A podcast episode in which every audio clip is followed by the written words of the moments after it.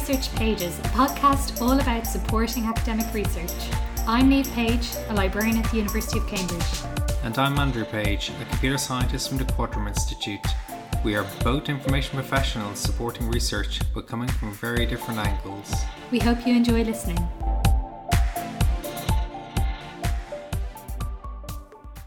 So, this time Andrew wanted to talk about reference managers, something that I know a fair bit about. One of the things that I've taught many, many students is how to manage their references. It makes your life so much easier if you use a piece of software to do it, but it was a bit of a revelation to you when I first Absolutely, yeah. Because as a computer scientist, you know, you don't write essays when you're doing undergrad, really.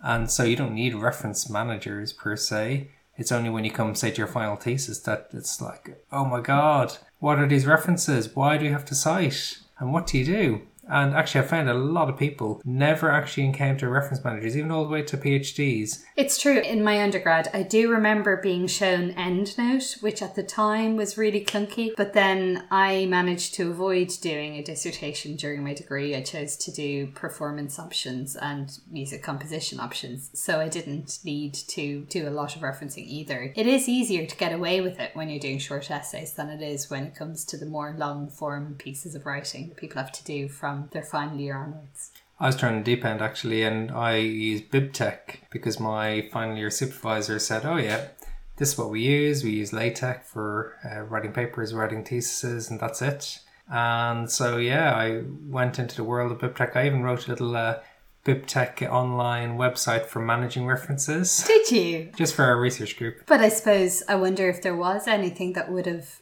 managed BibTeX in that way back then? There wasn't really anything that managed BibTeX back then. I suppose that would have been early 2000s, and a lot of these new reference managers we have didn't, weren't really around then. So, Neve, what is a reference manager? Strangely enough, it's something that manages references. It's a piece of oh, software. Oh, great, thanks.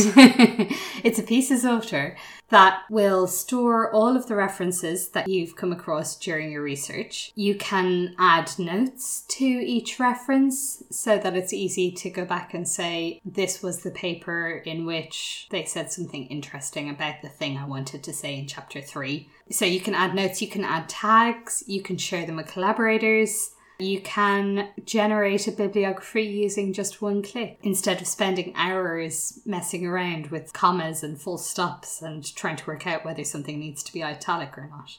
Or even some journals will say, please use a shortened, abbreviated journal title. Others say use the full title or have stuff in a particular order or have like a PubMed ID. Yeah, and one of the great things about most reference managers is that if you've written your paper and assumed that you were going to use one style, like the Harvard style, which is the one of the author date type reference mm. reference styles, and then maybe it gets rejected from that one, and you decide to submit to a different journal which uses a different referencing style. So that happens all the time, yeah. With the reference manager I use, you just click on settings. You say, actually, I want this to be in I don't know Vancouver style instead, and it will automatically go through your entire document and replace the Harvard style with the Vancouver style of referencing instead of you having to go through each reference line by line. Actually, reference styles are something that really annoy me. It's like the there's an XKCD comic about uh, file formats and reference styles are exactly like that. It's let's make another one to rule them all. Well, it's like standards in general, isn't it? Everybody wants to be the one that defines the right way to do something.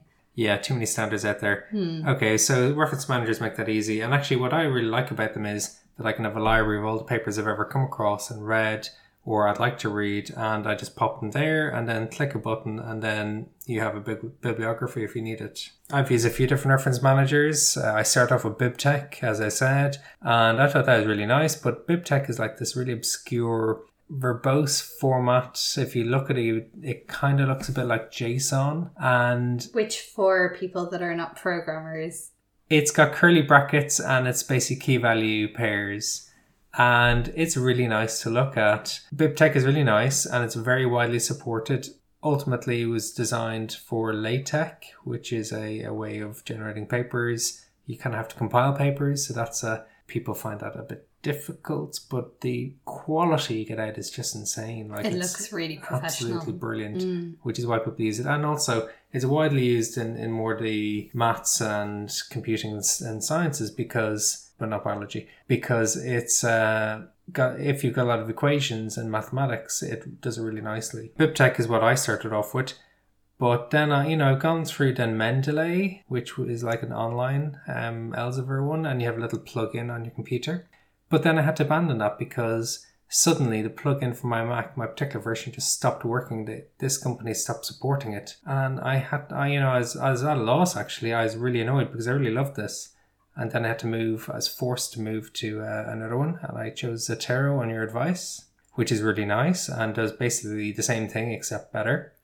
And I've also now started using PaperPile for when I'm trying to write stuff uh, with people on Google Docs.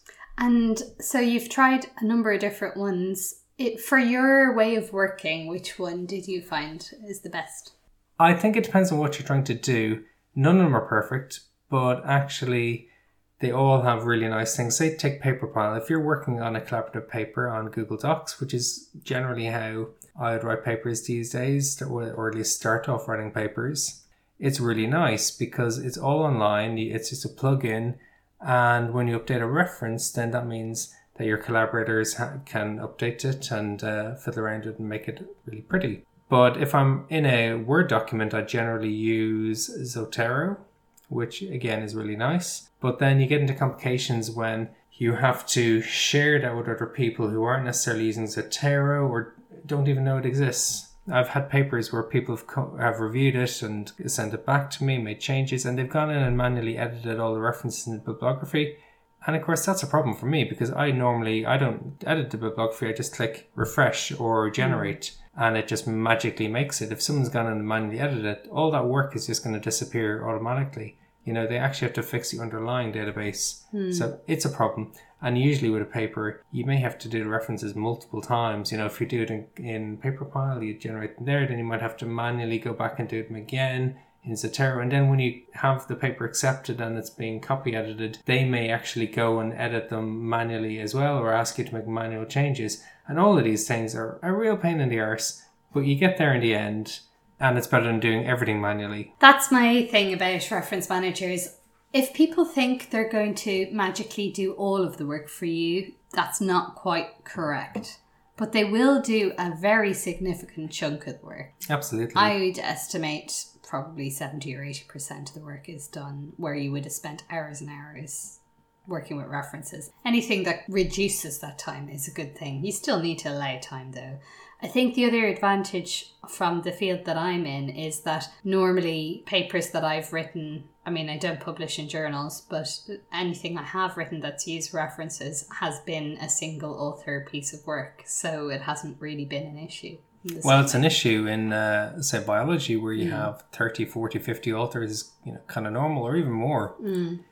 Because often every person who submits a sample, you know, to a study will be an author on a paper. But the great thing about reference managers is that someone can do a record once, maybe, and it's in PubMed, and you can just click a button to download that reference to your reference manager or through any other of these online databases, or even just plugins for Chrome and uh, Firefox. We just click a button and it imports it. It's like it's phenomenal, you know. And the other thing is, if somebody knows they're going to be collaborating for a particular paper, you can agree in advance. Let's use Zotero, for example, for it because it has group functionality. So you can set it up so that a certain group of people will have access and then they will all have the ability to make the changes they need to in the article with no problem at all. The problem arises if you have people that don't use any reference manager or are very, very attached to the one they use, and it doesn't always work that way. No, and uh, like I've only used the group functionality once out of everything I've ever written. Usually, people just whoever is leading the paper writes it and then sends that around to people, and it's the person who's driving the research or driving the paper will actually add in the references manually or through whatever reference manager you're using, Yeah. and then everyone else just leaves it alone. But what annoys me sometimes is where, say, someone will say, oh, we use EndNote and that's it. Well, especially when EndNote is one of the proprietary ones that you have to pay for the proper function. I mean, it does have a web based version that's free, but actual EndNote is something that you have to pay for. Oh, is it? I didn't know that. Hmm. So you're immediately excluding potential collaborators by choosing something like that. Which is why when we're recommending reference managers, even though Cambridge does have a subscription to EndNote, we tend to advocate using the free ones like Zotero and Mendeley. Both because if people are working with other people, EndNote's not going to be very helpful unless they're all using that as well. Hmm. And also because if they want to be able to continue using the reference manager after they leave Cambridge, they may not have access to the paid version then. So much better to be used to using one of the free ones in the first place. There's a few catches though. Nothing is really free. Hmm. So you've told me before about Mendeley and Uh-huh. some privacy issues. Yeah, so Mendeley, I used to like Mendeley. I used to use it quite a bit actually. And I stopped mainly because it didn't really work with my workflow. I tended to, I found myself doing a lot of work where I would gather my references from the web. Mendeley tends to work better if you're trying to grab the reference information from a folder of PDFs. So if you're somebody that likes to save all the folder, all the PDFs you want first, and then run something on that folder to grab the metadata, that's fine. If you're somebody like me that wants to be able to do it from a bibliographic database, I want to be able to do a search and then from that search save the ones that I'm going to want to come back to. I don't necessarily download all the papers right then, I go back for them later. Mendeley doesn't work that well in that way. It was great. And then a few years ago, it sold out to Elsevier. And at that point in time, I started noting, noticing a lot of changes in in their ethos. Suddenly, instead of being mainly a reference manager, it was more about the social side. And I even asked We don't need another social network. well, that's exactly what Elsevier thinks Mendeley is. They think it's a social network. So I was actually at a panel where they were talking about assuming that everybody would want all their reference lists to be public or shared with everybody else on the platform. But that could give away the research I'm giving, I'm currently doing, or uh, may lead me to be scooped or something. Well, exactly. And there's no I mean it's uh, it's the default is the privacy settings are open to share everything with everyone. So you have to manually go in and change those settings if you don't want the whole world to be able to see what you're working on. That's crazy. Yeah, and I asked them about this at a conference when they were they had a panel session and I asked somebody from Elsevier why that was. And their answer was, well, why would they be using Mendeley if they didn't want to share? Well, and all the librarians in the room kind of looked at each other and went, because it's a reference manager? we just want the references in our papers. We don't care about uh, sharing them on a social network. Exactly. So they fundamentally didn't get what it was about, is my view. I guess then, in that case, you know, they have to make money out of it some way, and data is how they make money. Data about you is how they make money. What I've noticed is that there's quite a lot of different file formats for uh, downloading references from all these different databases, you know, like Web of Science or PubMed or whatever. And that's just soul destroying. There's so many out there, you know, they're in YAML and JSON and XML and magic formats like RIS. And there's just so many. It's just mind boggling. And often you come across the one format you download is the one that will not be accepted by a reference manager. Now, a lot of reference managers do allow you to import a lot of different things. That's not good at all. If only everyone would just uh, standardize in one, I think it would make life easier. See also the earlier reference to how everybody believes their standard is the standard that ought to be adopted by everyone else. Yeah, so I think go back to Bib, BibTeX, because, you know, that's been around longer and it just works. But BibTeX is much more manual. The number of times I've been teaching reference managers and somebody says, Does this work with LaTeX? And I'm thinking, if you're using LaTeX, so you're actually typing in manually, this bit's going to be in italics, this bit's going to be in bold, and so on. Yeah. So you're tagging everything to get it to format the paper the way you want it to look. And, and I'm demonstrating the magic of Zotero where you click one button and the reference magically appears without effort. If you're working in LaTeX, it, by definition, it's a much more manual way of working. Yes, you can use Zotero to manage your references and then insert things using BibTeX. It Well, the way. I would have done it with LaTeX would be I'd have one bib file with all of my references, in my entire library, and I'd just import the tags that I needed for that point. Hmm. But that file wouldn't have been in a, a reference manager at all. But what I have noticed is that you can uh, export those from Zotero, so it's all good. Actually, Hmm. one really cool thing about Zotero is you can copy and paste in just like BibTeX, uh, like from the bib uh, or bib reference, and then it'll magically import it. It's cool. Or uh, something really interesting is um, Google Scholar, which is my favorite way of finding papers. Oh god.